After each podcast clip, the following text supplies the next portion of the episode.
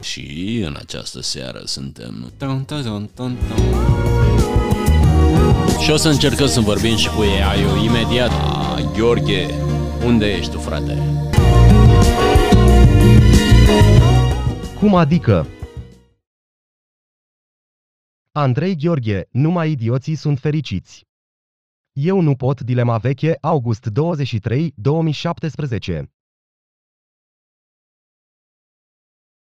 A fost bine când am avut salariul mic. Problema e că lumea nu mai e la fel de fericită. Și nu suntem fericiți doar pentru că am uitat cum e să fii fericit. Destul de rapid, din fericire. Un personaj modest ca mine putea să fie fericit și pe vremea lui Ceaușescu. Pentru că am fost un om sărac. Astăzi suntem niște oameni săraci care au salarii mari. Voi sunteți cei care vreți un salariu mai mare. Pentru asta muncim noi. Pentru asta ne trudim. Asta vrem să ne mai dai și nouă. Salariu. Salariu. Salariu. Iar ce colegii mei n-au înțeles asta, asta e treaba lor.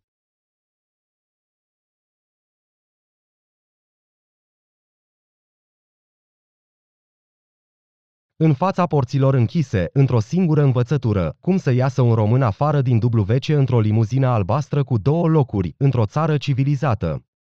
Andrei Gheorghe, niciodată nu am fost liber în țara asta. Nu mai vorbesc de perioadele alea în care eram în tabăra comunistă. De-aia i-am învins pe securiști și nu pentru că au fost proști. Au fost proști să înceapă războiul ăla, dar au.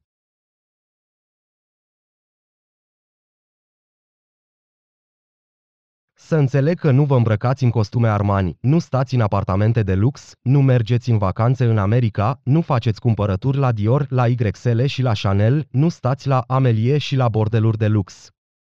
Mulțumesc, dar zona asta e destul de îngustă. Suntem într-o fișă de posturi. Și acolo sunt prea mulți. Știi, suntem puțini, dar prea mulți. Au apărut atâtea posturi după 89 încât suntem în competiție. Nu am făcut nimic împotriva voastră, am făcut totul pentru voi.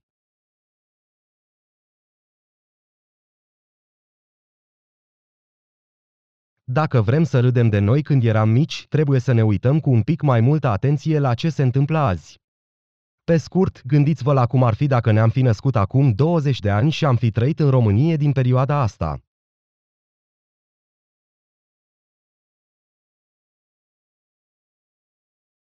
Așa că eu au scris un mod pe Facebook.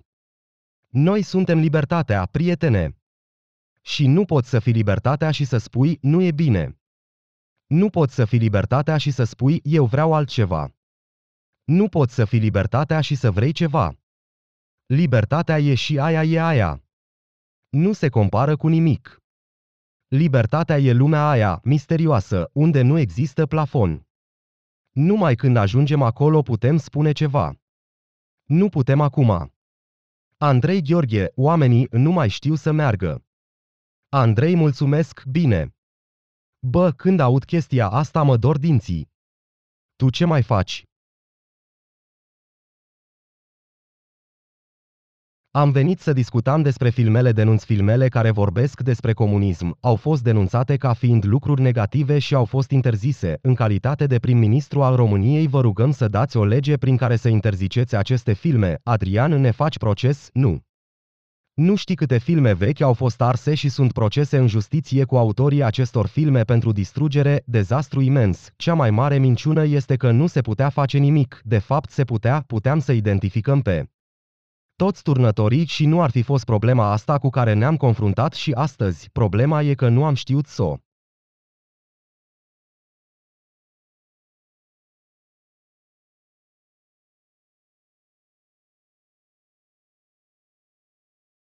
El e considerat un actor excentric, care nu s-a făcut actor doar din pasiune, ci și pentru că a avut ocazia să cumpere o mașină de epocă. În calitate de actor, comedia este privită ca fiind o ramură teatrală ce îi se potrivește cel mai bine. Este cunoscut pentru performanțele sale în comedii de tipul Nenea Petre și Me, a întâi. Se știe că îl inspiră pe Andrei Gheorghe numai idioții sunt fericiți, eu nu pot. În primul rând, în acest moment, Andrei Gheorghe are trei fete și un fiu, Alexandru. Este nepoata sa, Dara Olteanu, actrița de la Vama Veche, care îl consideră un idol pe care îl iubește.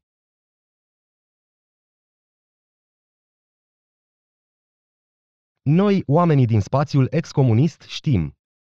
Știm că noul val al democrației e posibil numai pentru că noi am făcut ceva, am vorbit și am explicat. Alții nu știau decât să asculte. Au spus ce le-a plăcut. Altfel nu s-ar fi putut.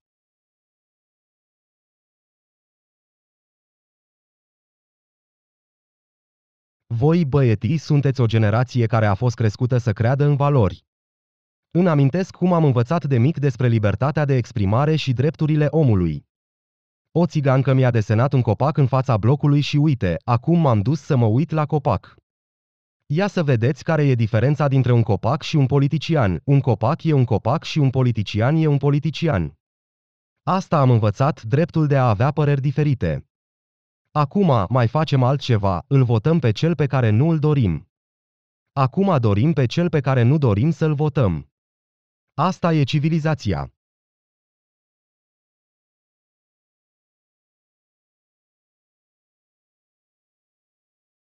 Un bărbat de stat pentru România. Un lucru de atenționat e că cele două procese inițiate de către Băsescu inițiate s-au terminat tot pe bani, în timp ce toate celelalte dosare inițiate de el, am spus deja că urmăresc scopuri politice, s-au finalizat cu condamnări la închisoare pe viitor. Băsescu nu justifică niciodată nimic. Rămâne doar cu un zâmbet ușor ironic și un va să zică și un haide, citiți. De ce citiți? Ce vreți să decid? Sunteți judecători. Sunteți procurori. Nu sunteți cititori. Citiți și apoi gândiți-vă.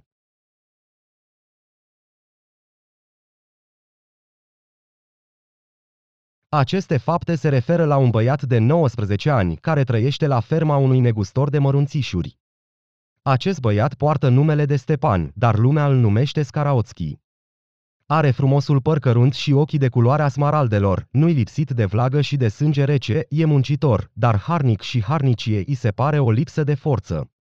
Are o singură slăbiciune, cântatul cocoșilor. Din această pricină a pierdut două zile prin scoală și a fost trimis acasă.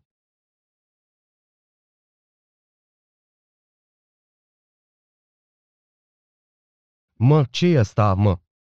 M-a luat la de mână. Am intrat acolo. Cum se face că ești atât de darnic cu banii? Ce sunt banii? Banii sunt o iluzie, prietene. Am avut trei iluzii, libertatea, democrația și să fac bani. Aproape că am realizat toate cele trei iluzii, dar oamenii trăiesc ca și cum n-ar fi adevărate, ca și cum ar fi treaba altora. Omul care nu are parte de libertate în viață nu va putea fi liber nici la moarte. Nicolae Iorga Sintetizez, am avut nevoie de mai mult de 20 de ani ca să ne învățăm să vorbim în definitiv. Oamenii de azi au învățat și se comportă ca niște copii, când îi prinde pe ei libertatea, nu știu să o folosească. Andrei, mulțumesc, bine. Bă, când aud chestia asta mă dor dinții. Tu ce mai faci?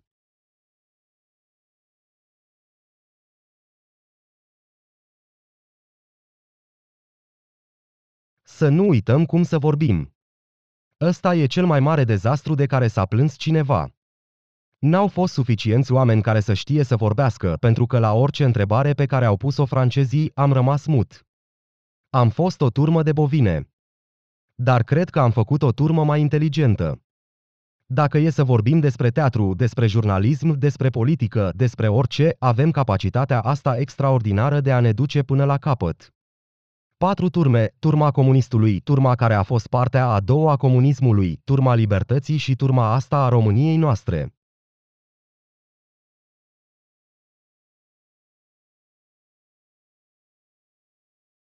Nu mă aduc aminte să te fi văzut dezbrăcat de gândirea cu care ai venit. Indiferent de ce se întâmpla te țineai de ideologia asta. Nu mă aduc aminte să o fi scos din cap niciodată. Nu ți-ai schimbat opțiunile politice niciodată, nu ți-ai schimbat părerile niciodată. Noi ne-am schimbat mentalitatea. Așa spunem. Ne-am schimbat. Am terminat școala libertății, ne putem descurca singuri, putem să fim fericiți. Da, ce are a face cu fericirea? Ce analizezi tu acolo? Unde te uiți? Ce vezi tu acolo?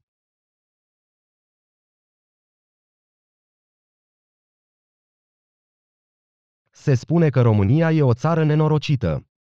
Eu nu cred. Nu e o țară nenorocită, e o țară nedreptățită. Ce înseamnă asta? Înseamnă că dintre toate țările din lume, noi suntem cei mai nenorociți că nu suntem îndreptați. Când vin investitori străini și vor să cumpere terenuri în România, mi se pare corect, atâta vreme cât cumperi terenuri în România pentru a face bine pentru România, pentru a-l face o țară dezvoltată. Dar de ce le ofere atunci statului român un preț de nimic? Haideți să luăm capitalismul curat, să luăm tot ce e bun. Firmele private care concurează și cele care au ajuns la monopol, toate. Dar nu se poate așa de degeaba, când și când vin la putere niște naivi care se dau cu revoluția. Toți oamenii ăștia care sunt acum la putere, vai de capul lor, sunt niște idioți. Eu am un dicționar cu idioți, dar dacă îl deschid, dacă încep să citesc acolo, nu mai termin.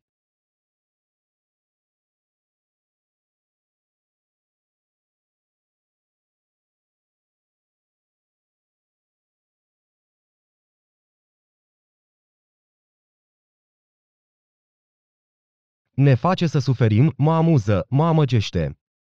E nedreaptă. Așa e firea ei. Frumusețea omenească e un mister și, în același timp, o enigmă. Fiecare dintre noi vrea să trăiască viața lui cu trup și suflet. Așa că unora le dă o căsnicie frumoasă, altora un copil. Alții nu le dă nimic niciodată, dar nici nu-i pedepsește. Alte trei întrebări. Cum șase se pare viața? Una dintre cele mai triste experiențe din viața omului e aceea de a constata cât de puțin contează el în comparație cu realitatea care îl înconjor.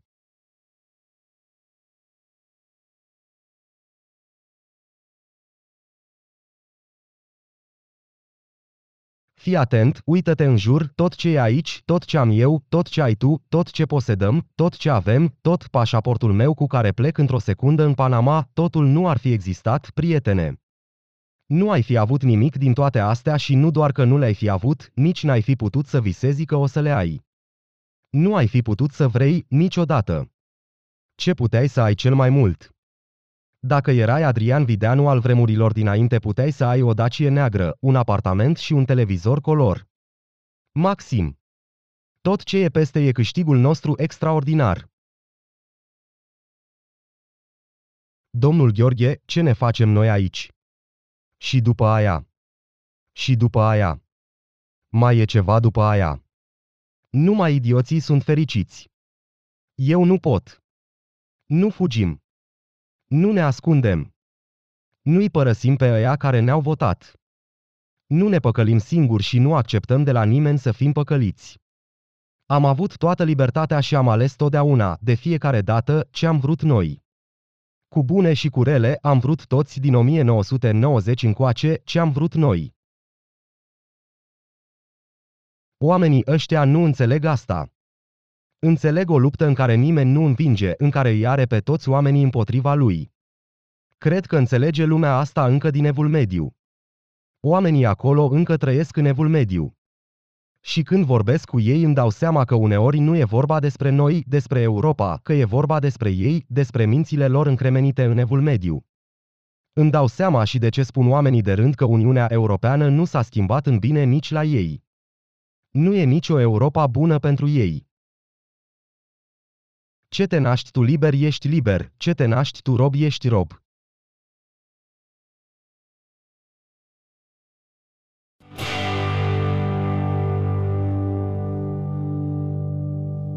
Vama veche